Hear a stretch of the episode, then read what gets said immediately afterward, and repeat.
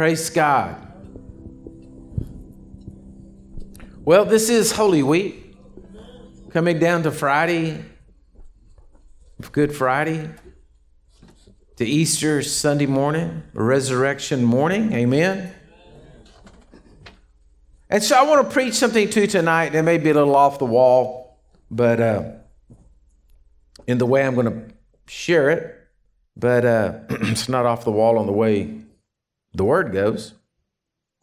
But I, I, this whole week, when I preach Sunday about the blood of Jesus, and then I just can't get off it. I've just been meditating on it and just dwelling on it and chewing on it, turning it over this way and that way and the other. About, you know, we can do things in just religious manners. And, you know, go through, oh, it's, you know, it's, it's, it's Friday, Good Friday. Well, you know, let's go out and eat or, you know, oh, it's Easter service, you know, and, and, you know, and just go and just do things out of routine, out of religiosity, all right, and miss everything that the Lord's trying to share with us right now, and trying to open our hearts to and understanding. And uh, so I just can't get off about how here we were lost in the world. No chance, no way we were going to make it, no way we were ever going to get right with God. And Jesus appears. And what I'm amazed about is how many people missed it. How many Pharisees and Sadducees and religious leaders that had studied the Word of God and knew what the prophet Isaiah said, knew what was going on, knew what Hosea said, knew what all the, the, the, the Word had said about the coming Messiah, and they missed it. And like I said Sunday, they were busy trying to get Passover done, busy trying to get their lambs prepared, busy trying to get all this stuff done, but yet they missed Jesus, the Lamb of God, walking down the road carrying the cross going to the hill just dismissed it and went on. And I just am afraid that so many Christians today are doing the same thing. That we're missing the power in the blood of Jesus and what the blood of Jesus really does for us. And we, we know it. I don't even know if this is the right word. We know it like metaphorically, but we don't know it as reality. We don't understand what the blood does. Amen? We're still trying to live our lives by works. We're still trying to, to live our lives by um, merit before God rather than totally living by grace and under the blood of Jesus. And so I want to show you some things tonight. And so get your Bibles out. And, and if you would, just go to the book of Leviticus. Okay, now I'm just, I, I don't have any specific scriptures. You don't have anything specifically to shoot up on the screen. Just go to the book of Leviticus. I'm not going to any specific scripture. I just want to show you something. Okay, I'm just reading the, what do you call it? The headlines at the top of the, starts the chapter, right? All right, I was just going through this this afternoon looking at this. And let's just look. Chapter 1, Leviticus chapter 1. Now, remember, the book of Leviticus is all about what Moses, what God gave Moses as the ordinances that Jewish people were supposed to keep in order to be right with God. Okay? So the chapter one's all about the burnt offerings. Okay? Chapter two is about the grain offerings. Chapter three is about the peace offering. Chapter four is about the sin offering. Okay? Chapter five is about the trespass offering. The offerings of restitution. Chapter six goes under the, the law of the burnt offerings, the law of the grain offerings, the law of the trespass offerings. Okay? I'm over in chapter 8 now. Then Aaron and his sons had to be consecrated, had to be specific consecration done, specifically placed blood on, specifically done oil. All their clothes had to be consecrated. Everything had to be consecrated. Everything had to be holy. You all with me? Okay, chapter 9, then, you know, the priestly ministry begins, it says here. And, and for that to take place, my gosh, there was this killing of animals and slaughter going on everywhere. Have y'all ever thought about what it would be like going to a Sunday morning church service where half a million sheep were killed? The blood, the, the, the, the, the the, the, the bleeding of the lambs, the, you know, the, the, the stench, the flies, the everything, okay? Okay. Then here's oh, chapter 10, you got oh Nadab and Abihu that they go in and offer up strange fire, get smoked right there. Clean them boys up in a dustpan, took them out. Then you got all the food that they're not supposed to eat. Then you got the unclean animals. Then you got the ritual after childbirth. Then you have the cleansing of leprosy. Okay? Uh, 15's uh, laws about bodily discharge. And then you get to 16, the Day of Atonement. Okay? Y'all kind of getting the picture here? of what you had to do in order to be right with God, all the things that took in there. Then you got the Day of Atonement, the coming where I, I talked and shared about this that Jesus fulfilled on the cross. He, he fulfilled two things. He fulfilled the Passover lamb, but he also fulfilled the atonement lamb. Okay? And so the Day of Atonement had to take place where this was this high service they all went into, and all this priestly stuff had to be done. All this stuff had to be orchestrated. Everything had to be brought in. They went in, they brought the lamb, they killed the lamb, and the high priest had to take his chances that he had done everything right, that everything was holy, everything was anointed, everything was. I mean, he could have died because somebody didn't put the right oil on the garment. Are y'all with me? I mean, talk about have to trust everybody did it right. Did the perfumer make the right oil? Was the right spices in it? Was everything of the correct measurements? He had to trust that all that was right, and that he went in there with the blood of the Lamb, going up into the mercy seat where the glory of God was appearing before, and pour the blood out on top of the mercy seat. Not to spill any, not to make a mistake, and get out of there and not die like Nadab and Abihu did. Okay? Then all the sins of Israel were atoned for a year. Okay? So I'm just showing you that. You go on through, you just keep following, it just goes into, you know, law after law, penalty for breaking law, the sacrifice you're supposed to, to do in order to be right with God. Y'all with me? Okay, now jump over to the Old to the New Testament book of Hebrews chapter 9. Hebrews chapter 9. Okay, so it starts out Hebrews chapter 9, verse 1. I'm going to read a little bit here, so y'all just follow with me. Then indeed, even the first covenant had an ordinance as a divine service in the, the earthly sanctuary. That's what I was just talking about, Leviticus. For the tabernacle was prepared, the first part to which had to be had the lampstand, the table, the showbread, which is called the sanctuary, the second behind the veil, the part of the tabernacle which is called the holiest of all which had the golden censer, the ark of the covenant overlaid, the sides of gold, in which were the golden pots that had the manna, Aaron's rod that budded, the tablets of covenant, and above it the cherubim and the glory overshadowing the mercy seat of those things which we cannot speak in detail. Now, I got to back up for just a second because as I'm reading that, I'm thinking about something. If you've ever gone and looked at the at the the construction and the detail that was in the building of the tabernacle, when I was going through Bible school, there was a whole deal on just the tabernacle of Moses and what it took. And I mean, they had a certain number of nails, a certain number of, you know, basically curtain rods, a certain number of, of, of sizes of badger skins that were certain dyed one color and one another color, certain number of boards laid out. A certain, I mean, it was unbelievable the detail that was in the tabernacle. All right? And they would have to tear it apart and move it every time the glory cloud moved. Get it back assembled in perfect order in order for everything to be right. How many of y'all right now tonight feel like your life is in perfect order? All right, so I'm just trying to I'm, I'm, trying to build on this. I'm trying to show you how far we are away from in our merit being righteous before God. I mean, you could just you could think you had it all together. Walk to town and step on a dead bird and didn't know it, going to church, and you were then ceremonially unclean, and you had to go through a whole cleansing process to get to the rest of the stuff.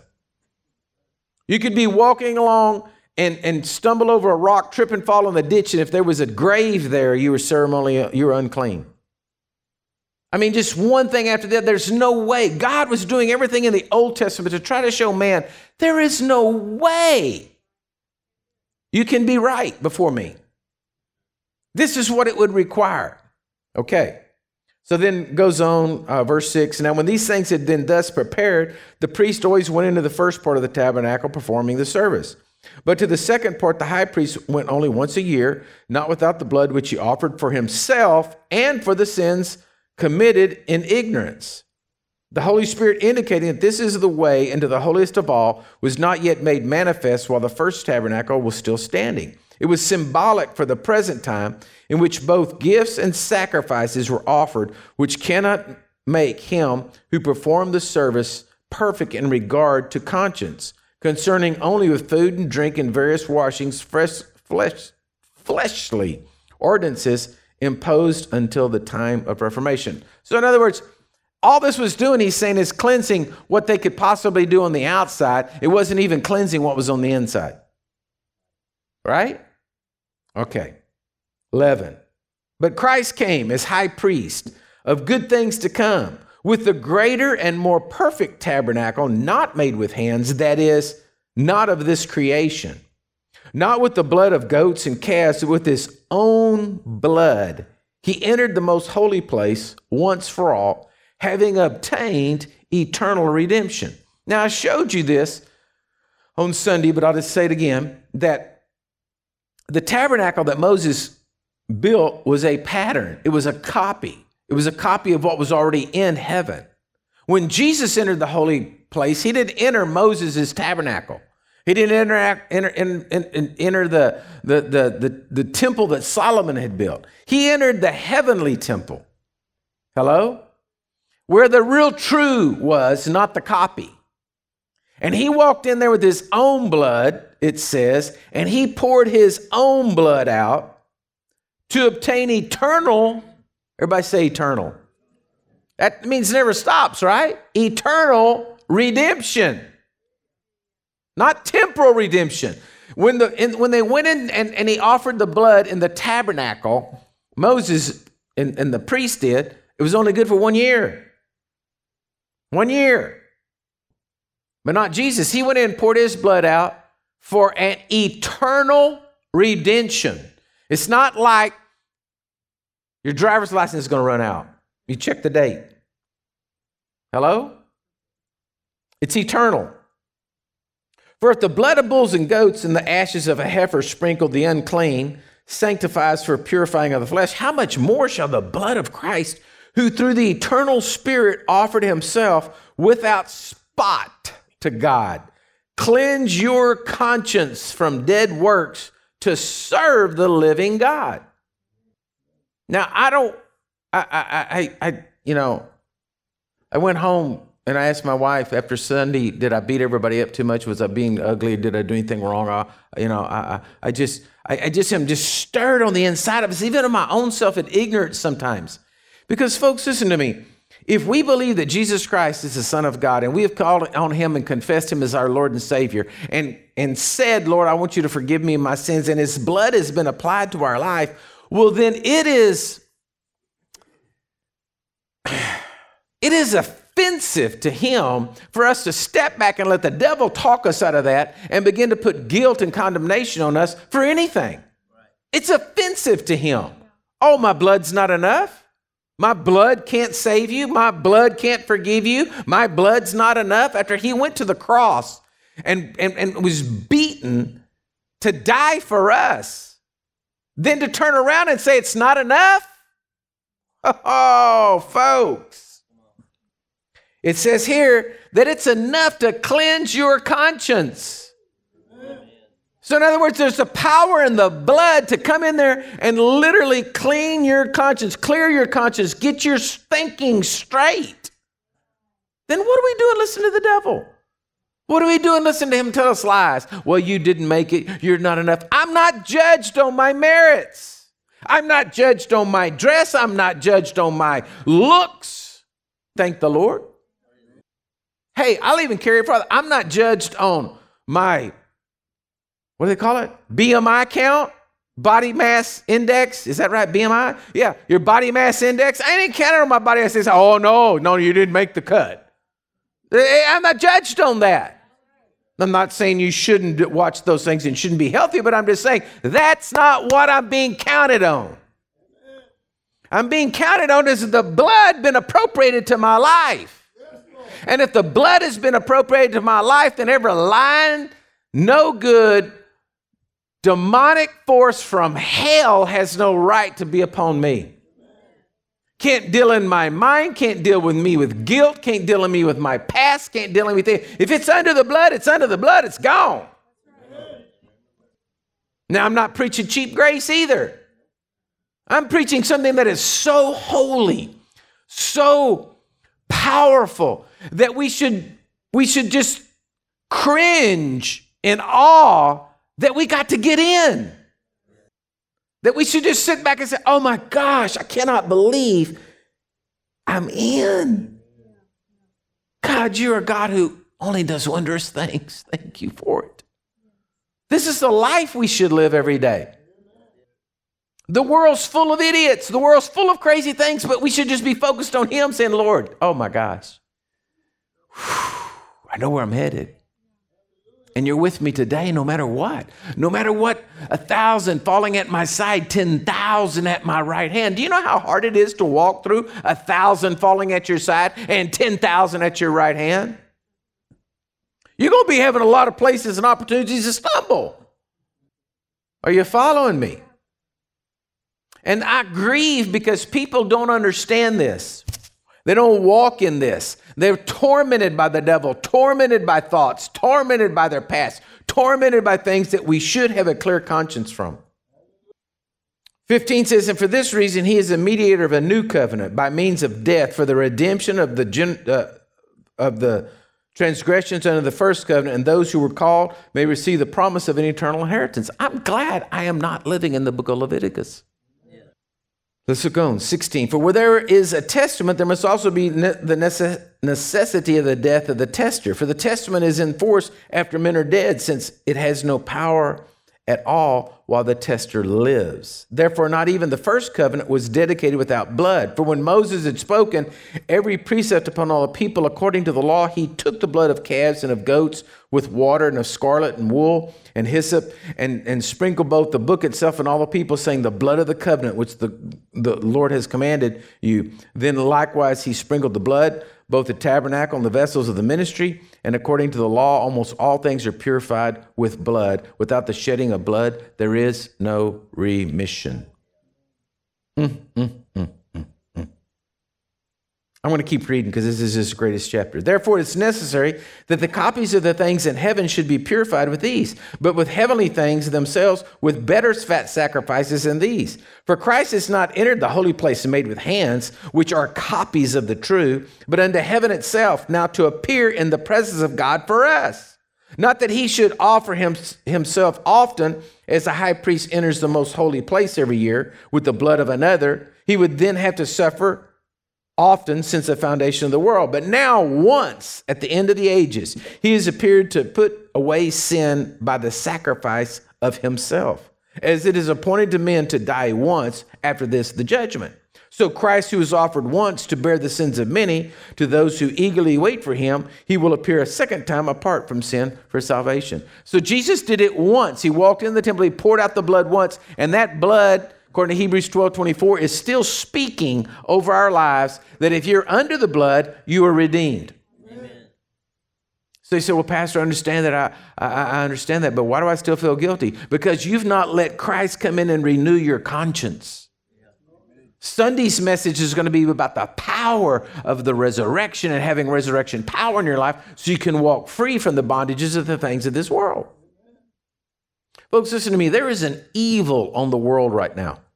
An evil like it's only ever been in the past, hidden in closets, but now is loosed. It's an evil. It's a wickedness and an evil like you cannot imagine that's going on and taking place. And it's becoming more and more rampant and more and more accepted. Okay? But it's an evil. And it's not like anything you've ever seen before. Because men are giving themselves over and yielding to what the Bible says in the latter days will come deceiving spirits and doctrines of demons. And they're yielding to it, and so they are, in a sense, becoming more evil because they're yielding to that evil spirit. Where we as Christians should be becoming more holy, more powerful, more walking in the resurrection power of Christ because we are yielding to it. Hello? Okay, now I want you to go Old Testament again. I want you to go back to Isaiah 53. Now, in the Old Testament, I'm not going to go through it all tonight, but all through the Old Testament, there was always the, coming, the, the, the, the prophecies of the coming of the Messiah. Okay? Jewish children were always taught there was the coming of Messiah. Everything that had taken place, all through Exodus, being captives and going into the promised land, there was always going to be the promised land of the Messiah. But over the years, people got it wrong because they began to think that the Messiah was going to come in and rule like in a natural level. They did not understand, even, but it's plain in the scriptures, but they didn't understand the scriptures. Now, there was a few that did. Nicodemus, who came to Jesus by night, did catch a glimpse of this and did understand what was going on. Okay? There was, there was, there were, I can't say all of them didn't, there were some. But people had studied the word and studied the word. Now, the prophet Isaiah is one of the most read prophets, and the prophet Isaiah has more prophecies that have been fulfilled uh, than all the other prophets, okay? So, Isaiah was one of the main prophets. The very first book that Jesus taught out of was out of the book of Isaiah, all right? So, Isaiah 53 is sitting here, and they knew it was, a, it was about the Messiah. They knew it. It was, it's not, it's not like you have to twist scriptures around to get it. It is about the Messiah. It's plain. Now I just want to read it here. I'm reading verse 1. He says, Who has believed our report, and to whom are the arm, to whom has the arm of the Lord been revealed? For he grew up, for he man, I'm just messing it all up tonight. For he shall grow up before him as a tender plant, as a root out of the dry ground. He has no form or comeliness. And when we see him, there's no beauty that we should desire him. He is despised and rejected by men, a man of sorrows, acquainted with grief. And we hid, as it were, our faces from him. He was despised, and we did not esteem him. Surely he has borne our griefs and carried our sorrows. Yet we esteemed him stricken, smitten by God, and afflicted. He was wounded for our transgressions, he was bruised for our iniquities. The chastisement for our peace was upon him, and by his stripes we are healed. We all, like sheep, have gone astray. We have turned everyone to his own way. And the Lord has laid on him the iniquity of us all. He was oppressed and he was afflicted, yet he opened not his mouth. He was led as a lamb to the slaughter, as a sheep before its shears is silent. He opened not his mouth. He was taken from prison and from judgment. And who will declare his generation? For he was cut off from the land of the living. For the transgression of my people he was stricken. They made his grave with the wicked but with the rich at his death, because he had done no violence, nor was any deceit in his mouth. Yet it pleased the Lord to bruise him. He has put him to grief. When you make his soul an offering for sin, he shall see his seed, and he shall prolong his days, and the pleasure of the Lord shall prosper in his hand. He shall see the labor of his soul and be satisfied. By his knowledge, my righteous servant shall justify many, for he shall bear their iniquities. Therefore, I will divide a portion, I will divide him a portion with the great, and he shall divide the spoil with the strong, because he has poured out his soul unto death. He, is, he was numbered with the transgressors, and he bore the sins of many and made intercession for the transgressors. Now, here's Isaiah 53 sitting here. Now, imagine Isaiah the day that he prophesied this, the day that it came out and he wrote it all down. And then over, over the, the, the, the years are just going by and people are reading this and saying, what's he talking about? What's he talking about? How's this going to fit? How's this going to do? Oh, I bet it's this. I bet it's that. Oh, just going through this whole thing. But clearly, there's a few points in Isaiah that's really easy to pick up. Number one was there was going to be a sacrifice of the Messiah. But what it was going to do was save the, the people from all their iniquities. And in doing that, healing was there from everything, a deliverance for the people. Yet Jesus is on the cross dying. John the Baptist had already said, Behold, the Lamb of God who takes away the sins of the world. His own disciples are standing there watching this happening, thinking it was defeat. Think about that. Oh, John, who laid his head on his Jesus' bosom and was the close companion.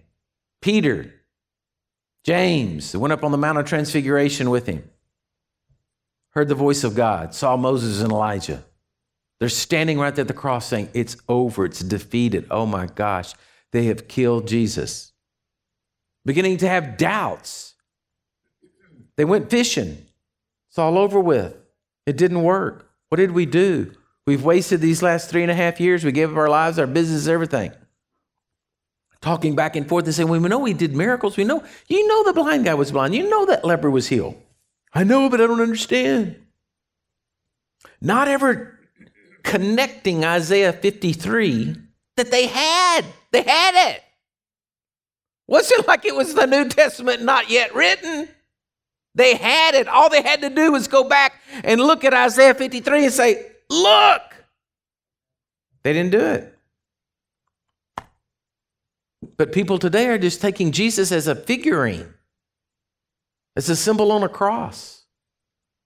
Going to church and not and, and doing the same thing they're not looking at saying he is the savior of the world. He redeemed my soul. He freed me from conscience. Devil go away. You don't have any rights to touch me no weapon formed against me or that could ever be forged against me it's going to prosper every tongue that rises against me in judgment it will be condemned for this is my heritage as a son of god I'm just quoting Isaiah 54 17. I'm not, I'm just quoting Isaiah 54 17, folks. I'm not just made this up. I'm telling you what the word says. But is it in our heart? Or do the facts around us and the happenings around us dictate our lives? So is the word true or not? Are the promises truly yes and amen to us? So then Something's wrong on our side. We think God's not moving, but the problem is it's on our side. I was thinking, Dr. Brown, the other day, I was doing my 30 minute walking, trying to figure out how to fudge my time. And I became kind of disgusted with myself because I thought to myself, you know, this is really pretty sad we want our bodies to function in perfection, but we really don't want to do anything about keeping our bodies functioning in perfection. We just want it to work. And as I said that, I felt like the Lord said to me, That's what they all want from me. They want to throw up a prayer and have it answered, but they're not willing to spend any time reading the word, looking at the word, developing the word, meditating on the word, digging down deep into our souls. We get a few little pieces and a few little minutes here and there for God, but we don't have any time to, you know, we're busy or we're tired. Hello? Don't get mad at me. I'm just preaching good. I felt guilty myself. I'm like, man, Jesus, you did all this for me. I'm going to heaven. No matter what happens to me on this earth. No matter if I have to live at some time in life, I never will, but even if I had to live in a cardboard box underneath the bridge, it doesn't make any difference. I'm headed to heaven. I'm righteous. I'm redeemed of the Lord. No weapon that forms against me shall prosper. It can't prosper. It's, it's, it's eternally written that we are sons and daughters of the Most High God. It's eternally written that the promises of God are yes and amen in our life, and that everything that pertains into godliness has already been given to us through the blood of Jesus. Now I'm going to say something that may make somebody mad. I don't, I don't uh, it's none of my business what you do Sunday. But all I can say is do not spend your day on Sunday hunting Easter eggs with the grandkids that you've not given time to God. That's ridiculous. And call yourself a Christian. You may say, well, Pastor, that's just kind of rough. I'm sorry. I just feel rough tonight. Jesus bled and died for us. When I got saved, when I gave my heart to Jesus in that barn when I was about to blow my brains out and thought the world was at an end, and I gave my life to Jesus, the revelation hit me of who he was. It hit me. I, I mean, it's like a Damascus Road experience. And it hit me. And I knew Jesus was real. It's the only way I can say it.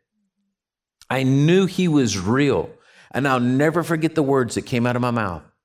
I said, Well, Jesus, if you were willing to die for me, the least I could do is live for you. And it wasn't pre thought out in my mind, it just came out of my heart. If you were willing to die for me, well, then pff, least I can do is live for you. But I think about Christians. I think about people who call themselves Christians. And I'm not talking about the church. I'm not picking anybody in the churches. I'm thinking farther up north that call themselves Christians. And, and, and when, I, when they hear them saying that, it makes a bad taste in my mouth and makes me just want to spit. Because you cannot do the abominations that they're doing and say you're a believer in Jesus. Oh, God, I love and mercy. You can't do it, folks. You can't. Listen to me. You have to understand that. Yes, the blood saves us. Yes, the blood redeems us. Yes, there can be a person who has not walked very long in the, in the sanctifying process to have redeemed their mind from those things. That's one thing. Killing babies is another. That's another whole ballgame. Coming and going, listen to this coming and going under oath, where they say, raise your right hand. And you promise to tell the, the, the, the, the, the Going to tell the truth and nothing but the truth, so help me God? And they say, Yes. And then they lie. No fear of God at all. You know why? Because they're not redeemed. Their conscience is not washed with the blood of Jesus. But they call themselves Christians. My point is, it's time for the church to rise up. It's time for us to understand what the blood of Jesus is all about. It's time for us to understand that there is power in the blood of Jesus. As as children of God to understand our place and our position in life, that we sit positionally at the right hand of the throne of God and have the ability to stare into the face of adversity and say, No, it's not going to go that way. It's not going to go that way. Let me give you one last scripture here Romans chapter 5, verse 6. Romans 5, 6. I'm not trying to be mean tonight. I'm not trying to be harsh. I don't want to be known as the old fiery preacher. Uh, well, I don't care if I'm what I'm known as. It don't make any difference what I'm known as. People are going to say whatever they're going to say. But I'm just telling you, I'm pushing you because I'm just feel it in my heart. We've got to make a change. We've got to make a difference. Romans 5 6 says, For when we were still without strength, in due time Christ died for the ungodly. Folks, you are not chosen to be a child of God because you were so perfect. We have got to get off of this merit system with God and get ourselves under the blood of Jesus system. For scarcely for a righteous man will one die. Yet perhaps for a good man, someone might even dare to die. But God demonstrated his own love towards us that while we were still sinners, Christ died for us. How much more then, having now been justified by his blood, shall we be saved from the wrath through him? Justified. Justified by his blood. For if when we were enemies, we were reconciled to God through the death of his son, how much more, having been reconciled, shall we be saved by his life? The resurrection power. I believe, I pray for a coming revival, a great awakening where the seed of the Word of God's been sown in people's hearts and it becomes alive within them. But I know, I know, I know, I know, I know that right now at this time, man, we need people who are Christians to get revelation of the blood of Jesus. We need to stop bowing our knee to everything going on and rise up and say, No. No, it's not going to go that way. You're you, look, no matter what you do, no matter what kind of weapon you form, it's not going to prosper against us. God is on our side.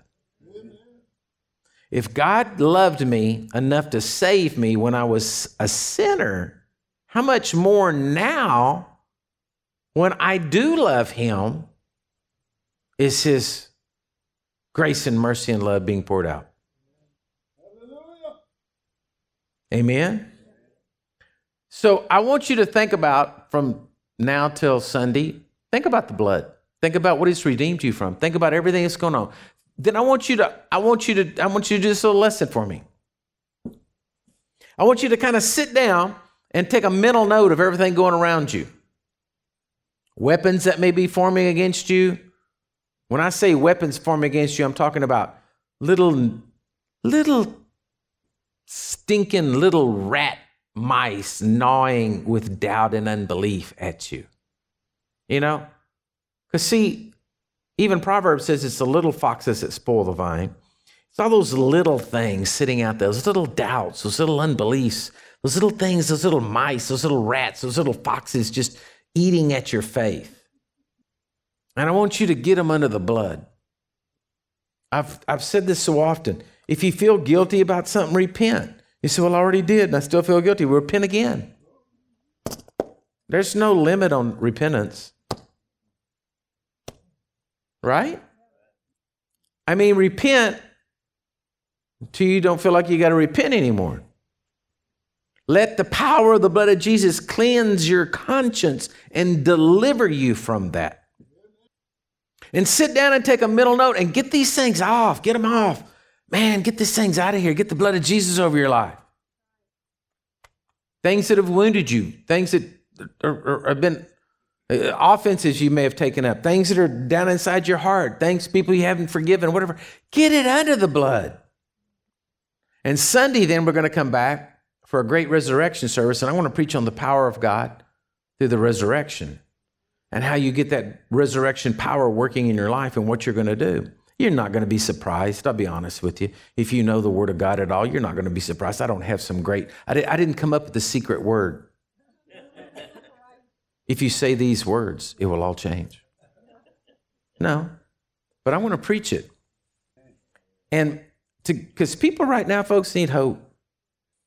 I'm so, I'm just, you know, I could just keep on my soapbox and just keep going, but I'm just so tired of lies. I'm just so tired of lies. You know, all the things going on in the world. I'm so tired of stupid, gullible people just going down as sheep to the slaughter. And I just want to go run out in the middle in the front of them and say, stop, but I know I'd just get run over. I'm just tired of it. You know, it's like, you know, and I, I tell you, you can hear all kinds of things, but um, you know, through all the coronavirus we've been through and all this stuff, you know, everybody's wash your hands, purify your hands. You got to use your purifier. Oh my gosh, we got to run out of purifier. There's no purifier. Oh, we got to have more purifier. Get the purifier. Put the purifier on. Put the. You know, I put that. I'm a person that washes my hands. I wash my hands a lot, but usually it's water and Gojo or something like that to get grease off, right? You know, and uh, you know, I, and I'm not a big hand sanitizer person. Never have been a big hand sanitizer person. I mean, once in a while I'd use some, but not like like they're telling you you're carrying around dumping on you all the time. Do your hands get chapped and dry and everything's around? Now they're now they're coming out and saying, well, um, some of the a lot of the hand sanitizers that we're using had benzene in it, and benzene causes cancer, and so you know. I'm like, way to go, stupid. We trusted you. Put it on us. Put it on the hands and everything. Oh, well, I'm, oh, that was the stuff that causes cancer. I'm like, way to go. You lying? I just want to hit somebody. I'll be honest with y'all. I want to hit somebody, some stupid doofus, whoever they are, that gets this stuff going and puts it out there. I just want to say, You're an idiot. You know? So, what else are they going to come up with? Oh, mask had small fibers that you sucked down your nose and went into your lungs, and now they call cancer. I haven't heard that. I'm just saying that.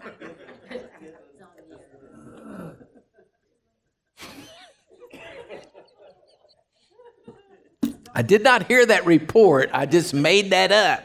But I'm saying I'm not, I wouldn't be surprised if it didn't come out next week. Are y'all with me? Because I'm pretty much convinced that um, they don't know nothing. Trust one of them. All right? So if I've rattled your world tonight, praise God. I hope I rattled it to cause you to fall on your knees and cry out for the blood of Jesus, if nothing else. Amen? Okay, so praise God. Let's stand up. I'll quit. Let you go home. I want to pray over you, though. I want to pray over your offerings. I want to pray over you. And, and, I encourage you, be here Sunday. We're going to have a great service. And uh, get the blood over your life. So, Father, right now I just pray in Jesus' name over everybody. Everyone listening, watching, and out here, Lord God, I just declare right now that the revelation of the blood of Jesus will become so real to us. Lord, let us have dreams tonight, visions. And Lord, let us just see you. And behold, let the word come alive within us and erupt within us, Lord, so that we understand that no weapon that forms against us is going to prosper. That, Lord, our life, according to John 10 29, is in the palm of your hands, and then nothing to snatch us out. Lord, let us be reminded that that Lord, that, that nothing can separate us from the love of God. Romans 8, Lord God, that nothing can separate us from your love. That your love is abounding towards us. And with the blood of Jesus over our lives and the forgiveness of our sin, the eternal redemption that you bought for us on the cross, Lord, let us walk in that victory. Let us walk as children of God, truly children of God, under the blood of Jesus. And so, Lord, I praise you for it. I thank you for it. I thank you for blessing the families, blessing the people tonight, blessing their tithes, blessing their offerings, Lord God. I declare, Lord God, that as long as there's breath within our lungs, we're going to continue to, to finance the gospel around the world and preach the gospel everywhere we can and tell them how great and wonderful you are. And so, Lord, I praise you for that. And I thank you for it, Lord. Bless them, Lord. In Jesus' mighty name. Amen and amen. God bless you, church.